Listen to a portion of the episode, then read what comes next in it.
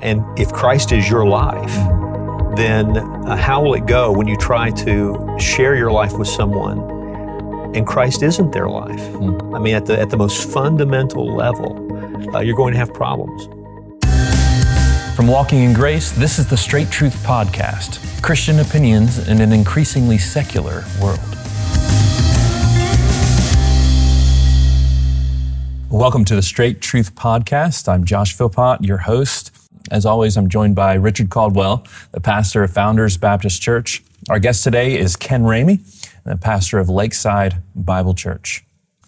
Brothers, our next question today comes uh, online as well, and this one has to do with marriage. We get a lot of questions actually about marriage, uh, both within our church or maybe outside of our church. It's one of the first things that people think about is they, they think about their marriage when they think about becoming a Christian or or how they should handle themselves in, in relationships. So, so this question, Pastor, has to do with being married to somebody of a different religion. If I'm a Christian, can I marry someone that has a different religion or maybe just a different faith or maybe no religion at all? Maybe they grew up as an unbeliever, didn't have any religion in the household.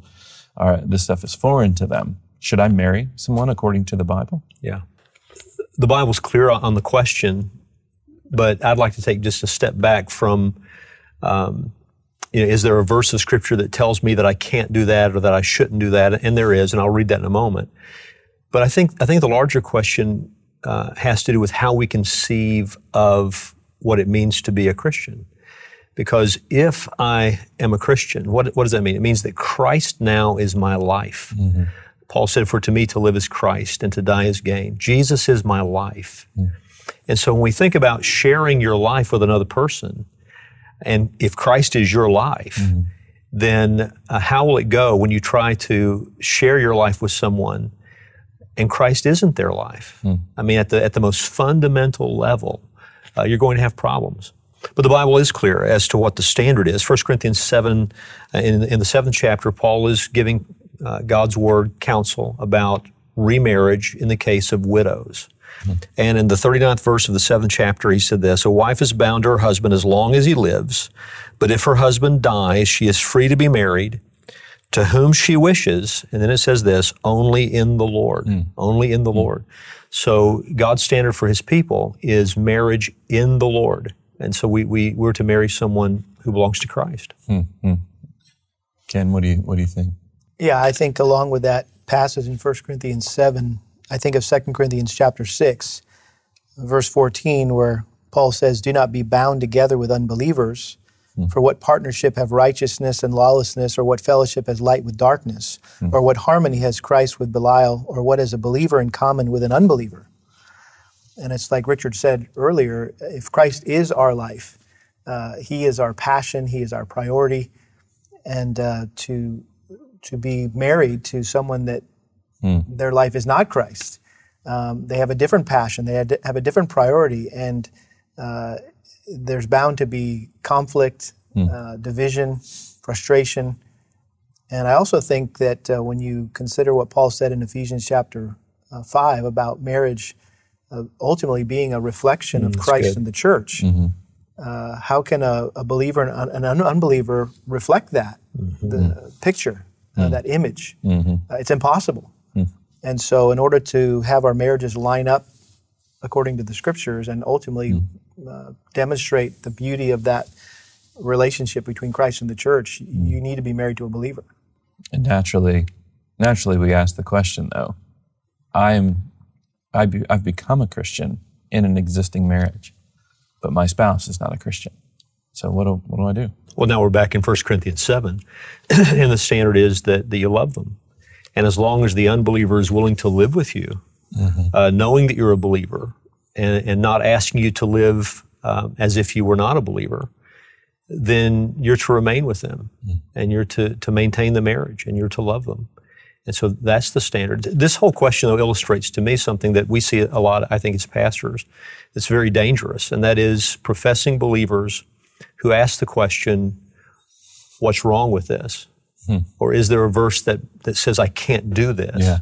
Instead yeah. of asking, what's right with this? Mm-hmm. And does this positively glorify God? Mm-hmm. Is, is this what God has designed? Is this what would most please Him? So right away, we've just got to get our minds right and our hearts right. Am I, am I striving for that which I know would please God? Or am I wanting to live as close to the edge of something that, that instinctively I know doesn't please God? Mm-hmm. And I'm looking for some verse that, that makes black and white, I can't do that. Yeah. You know, what's my attitude in the matter? Yeah.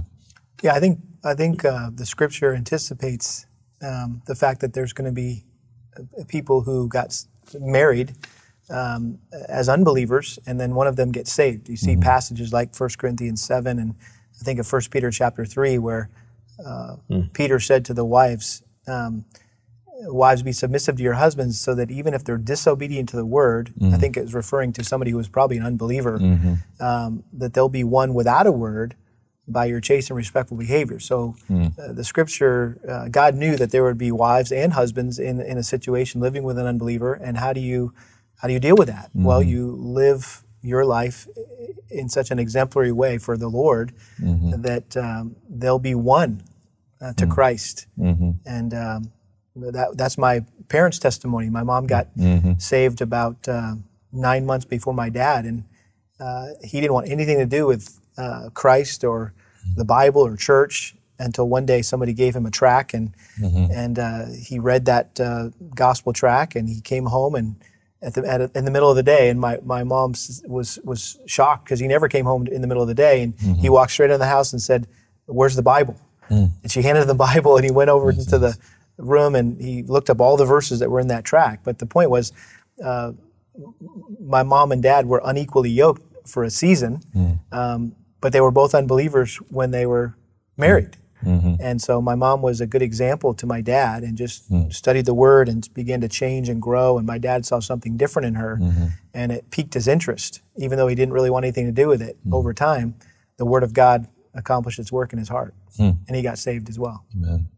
Amen. And that First Peter 3 passage also does give guidance to Christian wives who are married to Christian husbands who are disobedient because the example used in 1 Peter 3 is Abraham and Sarah. Yeah. And obviously by that time, you know, Abraham is a believer, and yet Sarah was called to be submissive to him even though at, uh, at moments in Abraham's life he wasn't obedient to the Lord. And so um, there's no doubt we can have a powerful impact on the lives of others when we honor God, even if the person we're yoked to uh, doesn't have it in their heart at that moment to honor God.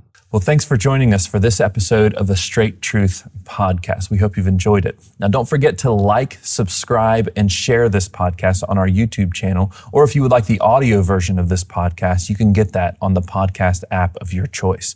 For more details about Straight Truth, you can go to straighttruth.net. And there you can find details about our Facebook page and our Twitter page. Remember that Straight Truth is a production of Walking in Grace Ministries, which is the preaching ministry of Pastor Richard Caldwell. For more info, go to walkingingrace.org.